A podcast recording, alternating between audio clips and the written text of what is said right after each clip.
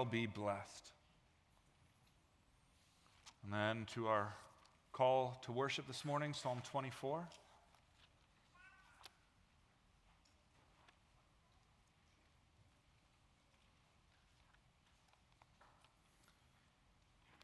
Just those final verses again.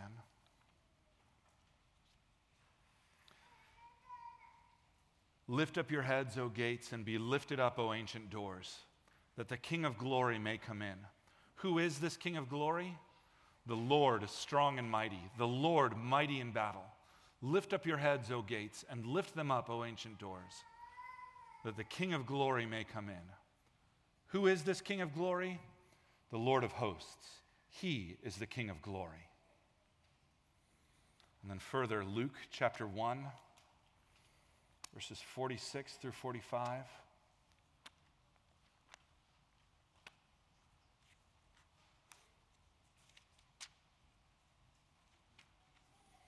Which is Mary's response to the angel when he had given her the good news, the hard news. And Mary said, My soul magnifies the Lord, and my spirit rejoices in God my Savior. For he has looked upon the humble, of the humble estate of his servant. For behold, from now on, all generations will call me blessed. For he who is mighty has done great things for me, and holy is his name. And his mercy is for those who fear him from generation to generation. He has shown strength with his arm. He has scattered the proud in the thoughts of their hearts. He has brought down the mighty from their thrones and exalted the estate of the humble.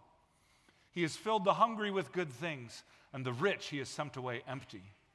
He has helped his servant Israel in remembrance of his mercy, as he spoke to our fathers, to Abraham, and to his offspring forever.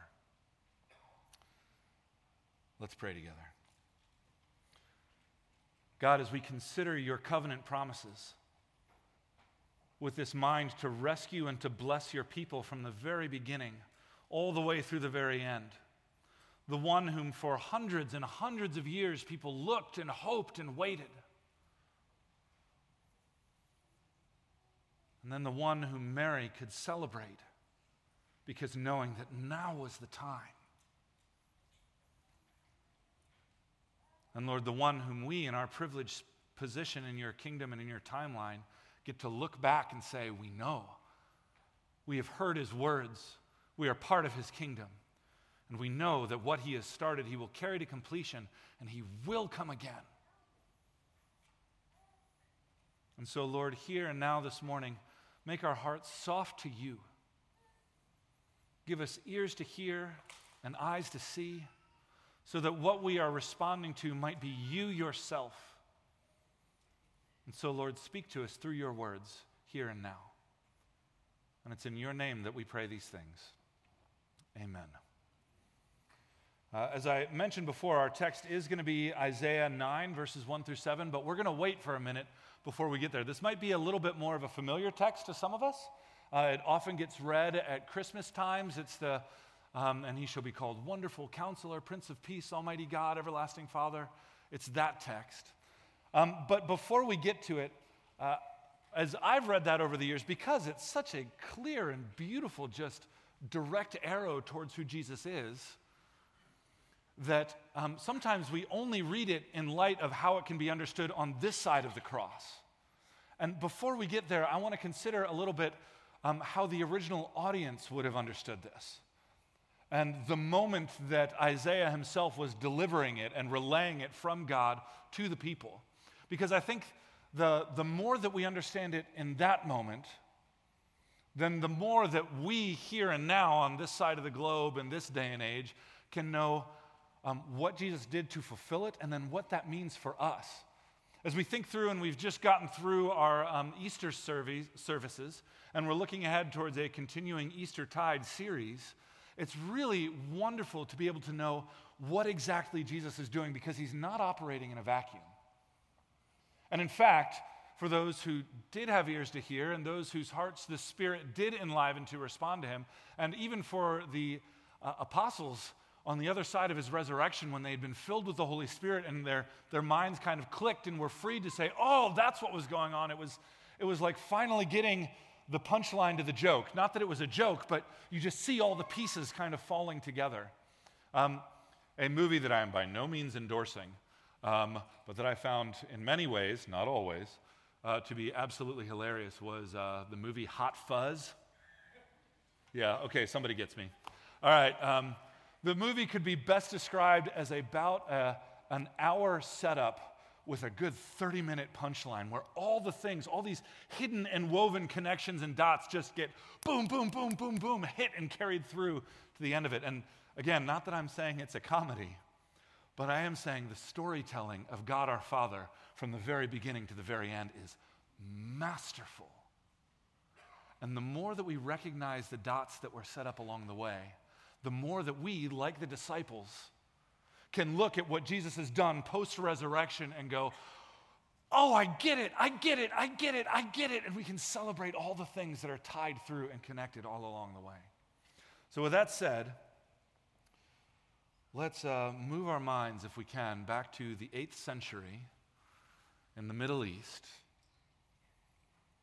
back to the nation of Judah, which was different from all of Israel. If you recall, there had been um, earlier on in their history a huge civil war, and they had been separated. They'd had years of success and years of decline. But overall, it has been a very sad story for the people of God. Even as they have had massive influence, for those who were paying attention and for those who understood the law and the relationship that they had with God, with Yahweh, it was also a whole history of heartbrokenness. As the things which they were made for, they continued to either fail at or even sometimes directly turn away from. And so the darkness started to creep in more and more and more. Because if you recall, the people of Israel were made to be the people of God. And this does not mean that they were like the special favorite holy ones who get all the extra blessings. Um, they did have a privileged place in proximity to God, but rather their role was to be the conduit of God's blessing, as we read from Genesis 12. God's calling of the people of Israel, the line of Abraham, was to say, My heart is for the whole world, but I'm going to work and act through you.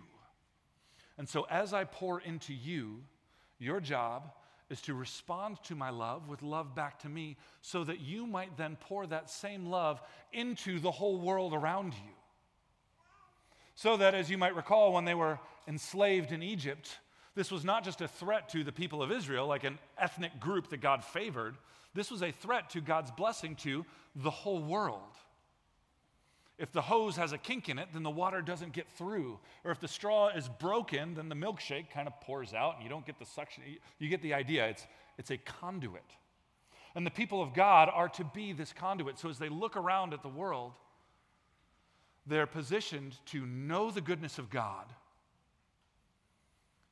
and to experience the brokenness and the hardship of life in the world around them.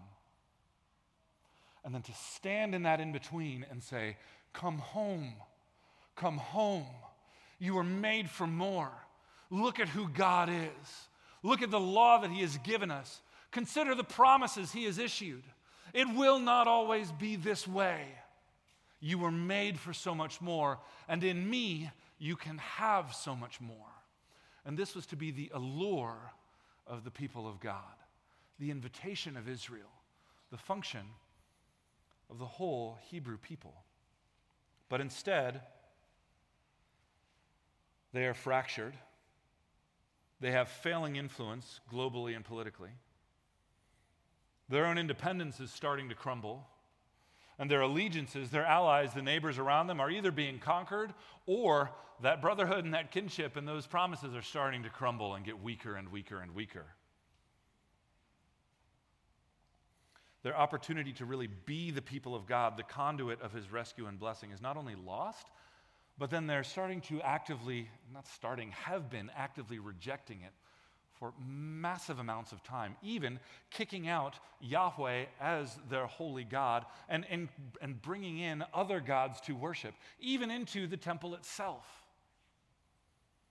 And so, as they start to see the different things that are going on, Even in their day and age, the rise of the nation of Assyria under this incredibly militaristic and powerful leader, um, and I can't say all these names very well, but Tiglath-Pileser, something like that, the third, as he is conquering the whole world around them. And in this moment, he comes and he's basically standing at the gates.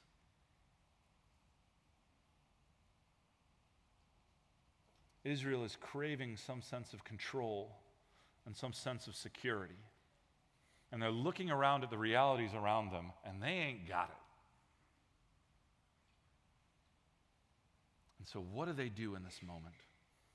Well, Isaiah 8 sets this up for us. So, if you'll look with me there, in the last several verses of the chapter, verses 19 through 22. This is what we're given.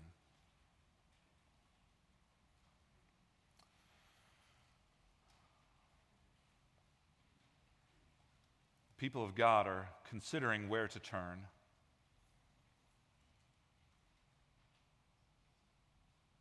And this is Isaiah's response and Yahweh's response.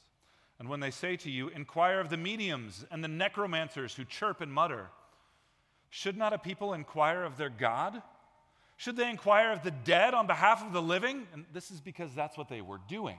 They're going to every last resort. This guy's coming and he's going to crush us. And so, what can we do? Where can we have strength? Where can we get some sort of insight? And they're turning to every possible thing except the God who led them out of Egypt, the God who has pledged to walk with them. Should they inquire of the dead on behalf of the living? Verse 20 To the teaching and to the testimony. If they will not speak according to this word, it is because they have no dawn. They will pass through the land, greatly distressed and hungry, and when they are hungry, they will be enraged and will speak contemptuously against their king and their God, and turn their faces upward, and they will look to the earth, but behold, distress and darkness, the gloom of anguish, and they will be thrust into thick darkness. And this is the context that our text is coming into. Behold, distress and darkness, the gloom of anguish. And how is this for a prophecy? And they will be thrust into thick darkness. They're watching the door to glory close, the flame of holiness left to smolder, and the darkness was only growing deeper and deeper and deeper. An analogy that came to mind as I was thinking about this is um, growing up in the area as a kid, whenever we'd go on trips that would take us around Baltimore, we'd take the uh, 895 tunnel. You know which one I mean? And if you were like me, or probably everyone who grew up in that age, what do you do when you reach a tunnel as a kid? Well, you hold your breath, yeah. and then you wait, and you watch the orange lights go by and you wait until it makes the turn, and then you start to kind of pant, but you can't let yourself actually breathe. And then you look ahead and you see that little dot of light at the end of the tunnel, and you think, I can make it. And you hold on, and you hold on, and you hold on. And I, I want to flip that a little bit because I want you to imagine the people of Israel in the tunnel, and they see the dot of light.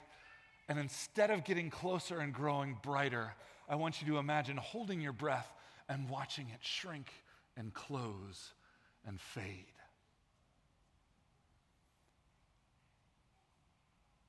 That's the moment that the people are in. And I think if we're honest and if we consider our own lives, that's often the moment that we can feel as well. And I don't mean to just dramatize our own days, but this is life.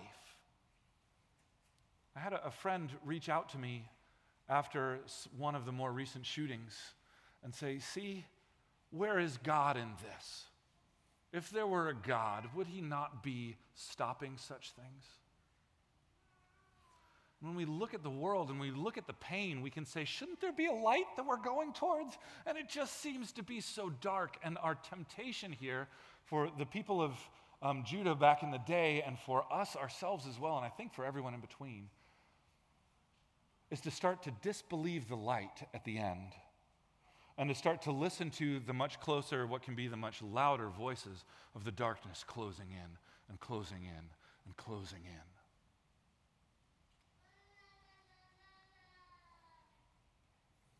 And that's where Isaiah 9 comes in.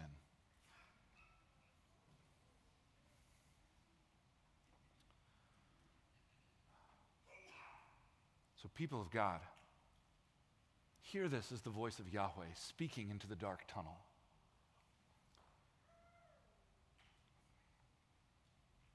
But there will be no gloom for her who is in anguish.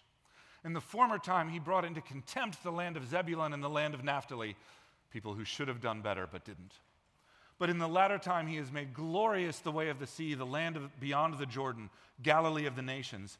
The people who walked in darkness have seen a great light.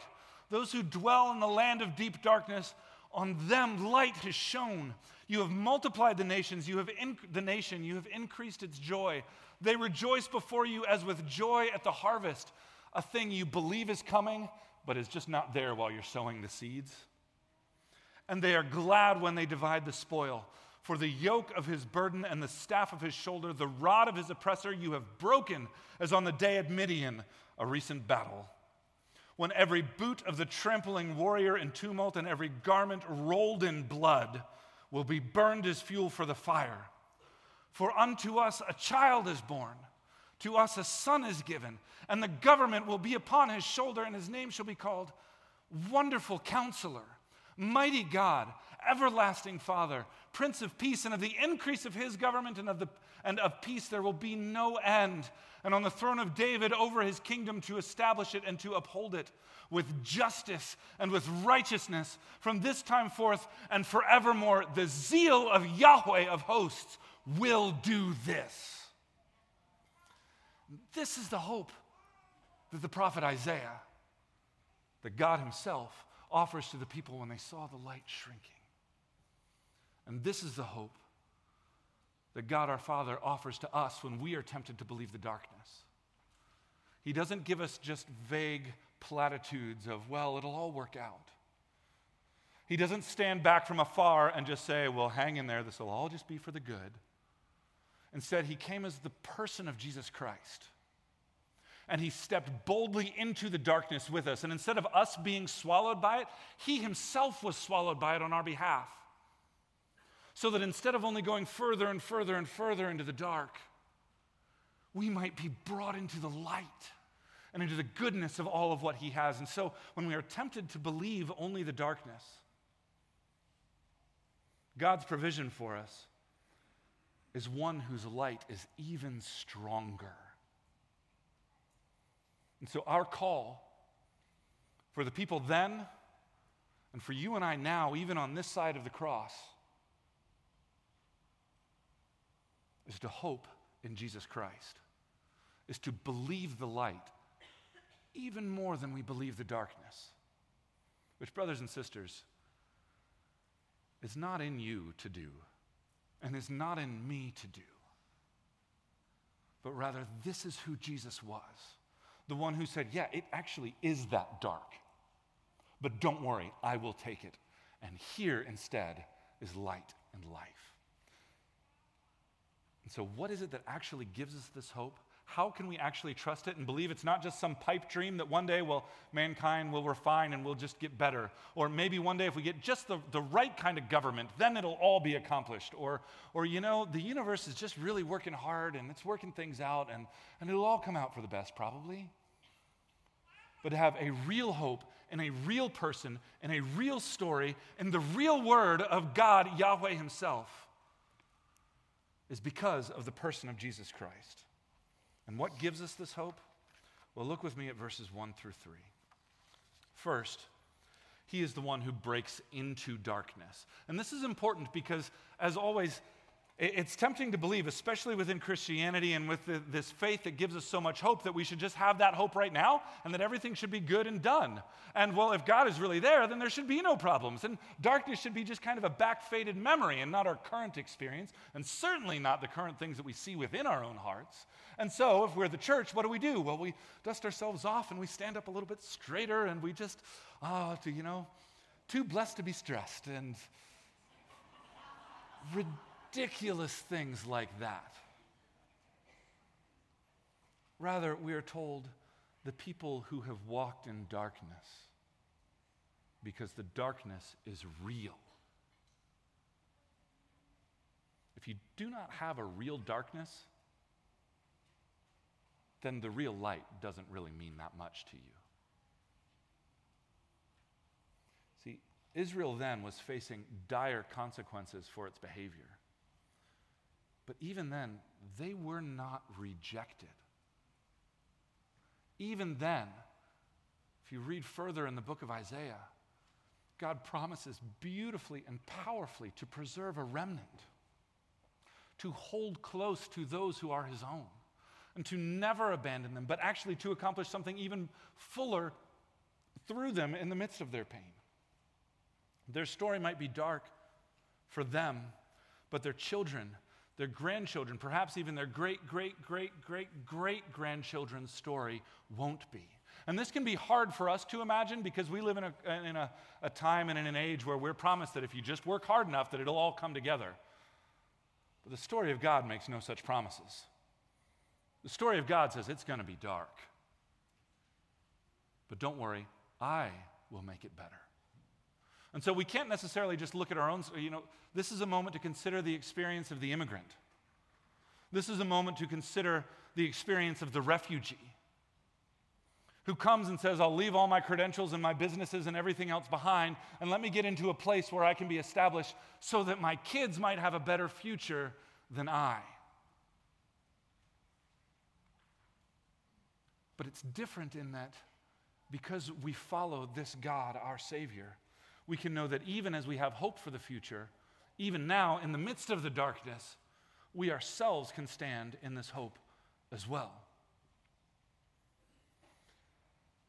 When Christ has fulfilled this, He's not just lighting the present moment, but He's, He is the light at the end of the tunnel that backlights even Isaiah's existence, that confronts and dismantles even Tiglath-Pileser's dominance and control and abuse,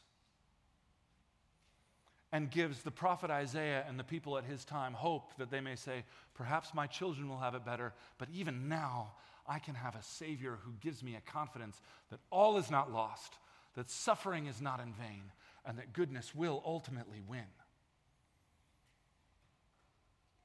In Jesus Christ, his coming strikes the death blow against all darkness, so that even now our joy can run deeper than life's circumstances. In 2018, you may recall there was a huge wave of direct and explicit persecution that broke out in the church throughout China uh, against churches and believers and Christians. There was the pastor of a church called Early Rain in the region of Chengdu. His name was Wang Yi, and he was arrested. Their service was broken up, and he was hauled off to jail. He had a, a sense that this was coming, and so months before, he had drafted a letter that would then be sent out to his congregation if he was arrested or disappeared for more than 48 hours. And beautifully, that letter then got distributed further and further and further. An excerpt of it kind of reflects this same hope that we have that is beyond just our circumstances, but that roots us and grounds us in that hope, that light of Jesus Christ, even if we're in the midst of the dark tunnel. He says, and again, this is an excerpt, I'd encourage you to look it up and read the whole thing. But he says, Those who lock me up will one day be locked up by angels. Those who interrogate me will finally be questioned and judged by Christ. When I think of this, the Lord fills me with a natural compassion and grief towards those who are attempting to and actively imprisoning me. Pray that the Lord would use me, that He would grant me patience and wisdom, that I might take the gospel to them. separate me from my wife and children, ruin my reputation, destroy my life and my family. The authorities are capable of doing all these things. However, no one in this world can force me to renounce my faith. No one can make me change my life, and no one can raise me from the dead. But Jesus Christ can and does. And this is why we can trust that light at the end of the tunnel because he breaks into the darkness and he is not turned away from it or surprised by it, but he is very clearly aware of it. And so it's not a reason that we look at it and we say, well, where is God in this? It's the reason that we look at it and we say, thank God that He is entering into this. And thank God that I am promised a Savior and a deliverer beyond myself. Because that kind of goodness and that kind of light is not in me, it is only in Jesus Christ our Lord. And so a pastor who is arrested and separated from his family, trusting that light, arrested and imprisoned, can trust it so much that he can then continue to pray to be a conduit of it, that he might bring even his captors back home with him to his heavenly Father when the time comes. Our call in this, because he breaks into the darkness, is that we must then also cultivate a joy that runs deeper than life circumstances, and perhaps then even learn the discipline, the spiritual discipline of sacrificing our life circumstances in pursuit of the others. It means that we can, and even that we're able and called to, keep the light as our dominant story. Don't buy into the news. Don't listen to your political party. Don't don't listen to all the other voices that would tell you doom and darkness and I am your Savior. Because you have a Savior. We have a Savior, Jesus Christ, and nothing can compare to Him. Nothing at all. Nothing at all. And so then, we are called to listen to this voice, this light that shines into the darkness, and to lay down our privilege and to step into it as well and even not just endure the darkness, but turn and look it full in the face and stride boldly into it in the power and the light of Jesus Christ, so that we might be his emissaries, his people, known by his same kind of love. And pressing on, look at verses 4 through 5. In this, we see why can we trust why can we hope in this one that God provides? Well, because he undoes the tools of abuse. If you look at this, he doesn't shy away. He, he calls to mind recent battles and experiences, failed battles and experiences. And he says, For the yoke of his burden, because people had been yoked and enslaved, and the staff for his shoulder because people literally have been beaten and hit, and the rod of the oppressor because they're very familiar with what they believe is coming towards them. You have broken on the day of Midian. For every boot of the trampling warrior in the battle tumult and every garment rolled in blood. Again, these are not abstract thoughts but they will be burned as fuel for the fire. As where we're told elsewhere that swords can be melted down into plows and that the weapons of war can be made no more.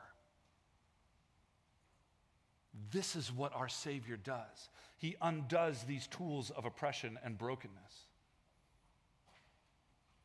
Jesus Christ, by offering eternity, and not just a like disembodied, soulful, weirdly, you know, Western philosophical understanding of hope and glory, but like that doesn't have anything to do with this life in this world. But like he offers us eternal life, which is life to the fullness, like a cup poured into, and then you just keep pouring, and it's overflowing because it just can't contain all of it.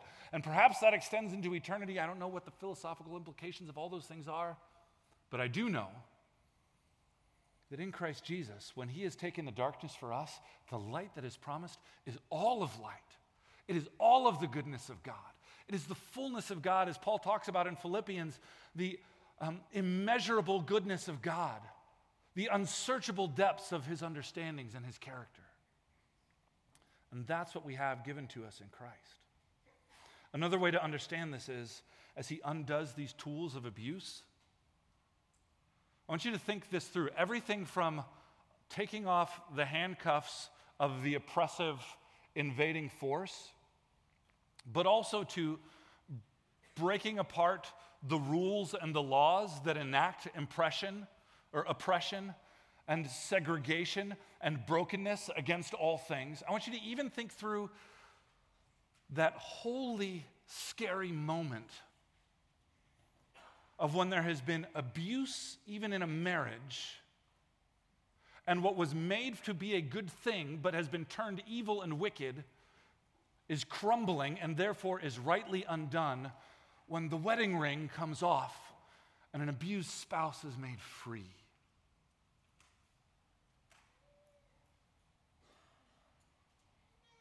The boot of the tramping warrior, the garment rolled in blood, burned in the fire, such that our call is also to then undo these tools of abuse to find ways to dismantle the things which would hold others down and work against God's creation for them. To name abuse, to speak out against it, whether it's as something as common as physical abuse in a marriage or as widespread as abuse of one culture against another, or as wholeheartedly, just unmistakably broken as war when people are being crushed and systematically eliminated name the abuse, speak out against it, and then even pursue the healing that goes with it. Finally, in verses 6 through 7, after he undoes the systems of abuse, look at what he instates. Because, again, consider the, the situation of Israel at the time, or I'm sorry, of Judah at the time. What would they want?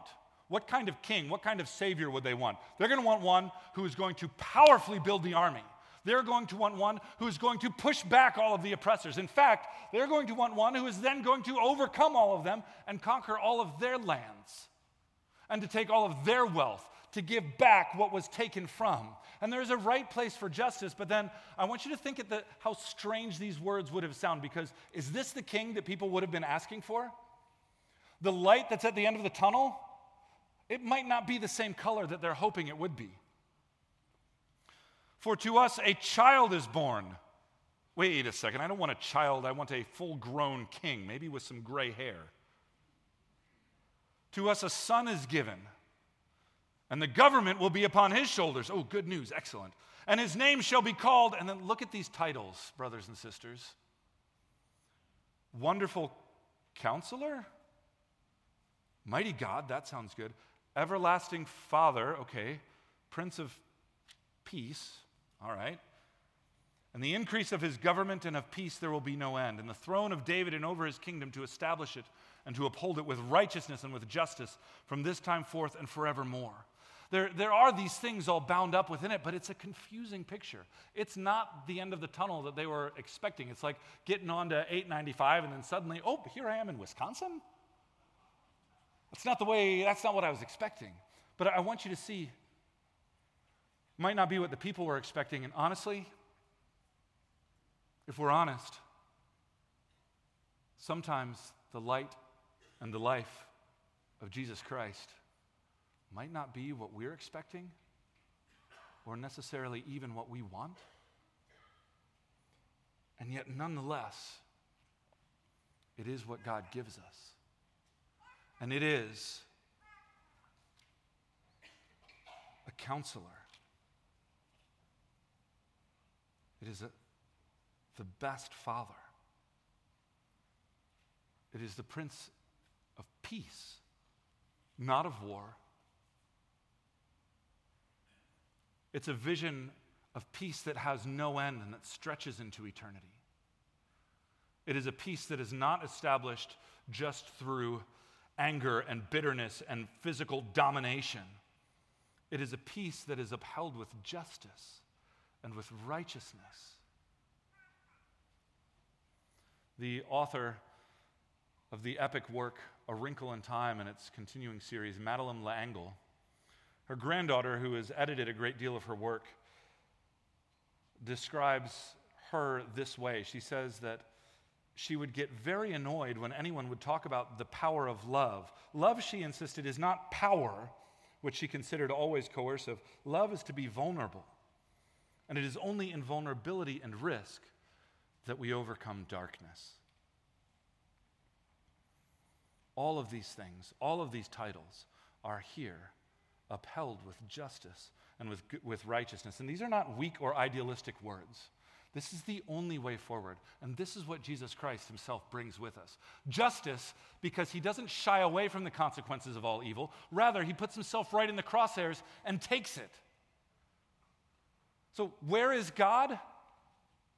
As has commonly been said in a beautifully, I don't know the original source, but when you look at the death and the brokenness and the sorrow of things that have happened and the children that have died or been killed, where is God in the midst of it? Well, He's the same God who's there mourning when He has sent His Son to be killed and to die on the cross itself so that justice might be accomplished. And where is God?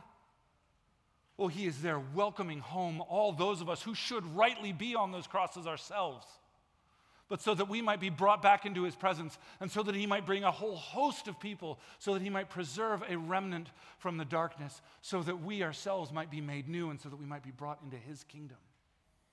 And so, brothers and sisters, he instates his goodness, and we can trust it, such that we must live into, we must live the future reality into our current situations, so that we might continue to strike blows against the darkness, and so that we might be inviting others into this future reality that then fuels our present moment of hope and even of peace amidst great darkness and great trouble.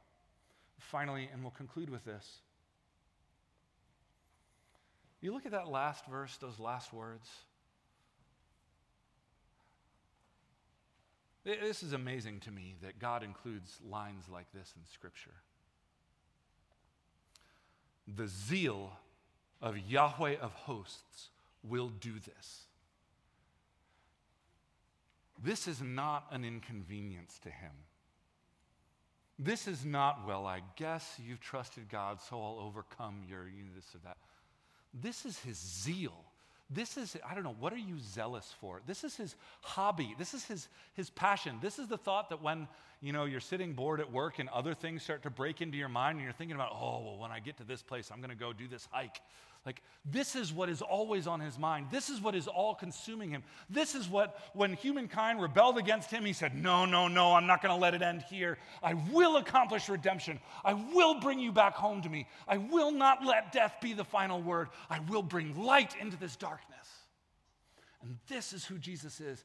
This is the zeal of God which is being accomplished before us. And so when we look at the hopelessness of the darkness all around us, and we are tempted to despair that it is too strong and overwhelming. Brothers and sisters, mothers and fathers, God has provided us one whose light is so much greater than the darkness and who has absorbed it for us on your behalf and on mine. And so look to the light. Set your hopes in Him because He can do it. Because in Jesus Christ, He has come already and struck the death blow. And one day, one day, one day, He is coming again. And we, with the pastor of Early Rain Church, can say, My captors will be captive themselves. Those who would try to bring a false justice on me will be brought into the right justice and God's mercy may it extend even to them to bring them home alone, along because I know one whose light overcomes all darkness, and that is God's Son, Jesus Christ, who is broken for me. He breaks into darkness, he undoes the tools of abuse, and he instates his goodness even here and now. And so we, you, me, we can hope truly and really in Him. Let's pray. Heavenly Father, set our hearts on you. Refine us and grow us. Give us a clear vision so that we might fix our hearts on you above all other things, that we might not settle for any smaller gods except the one who can bear the weight of our sin and who can promise us heaven and glory and life everlasting deep and rich and overflowing in exchange, and leads us home again to you. Lord, we cannot do this on our own. And so we praise you for your Son, Jesus Christ, and for how he is moving and growing within us. Father, give us ears to see, hear and eyes to see, and let us follow you home. In your name we pray. Amen.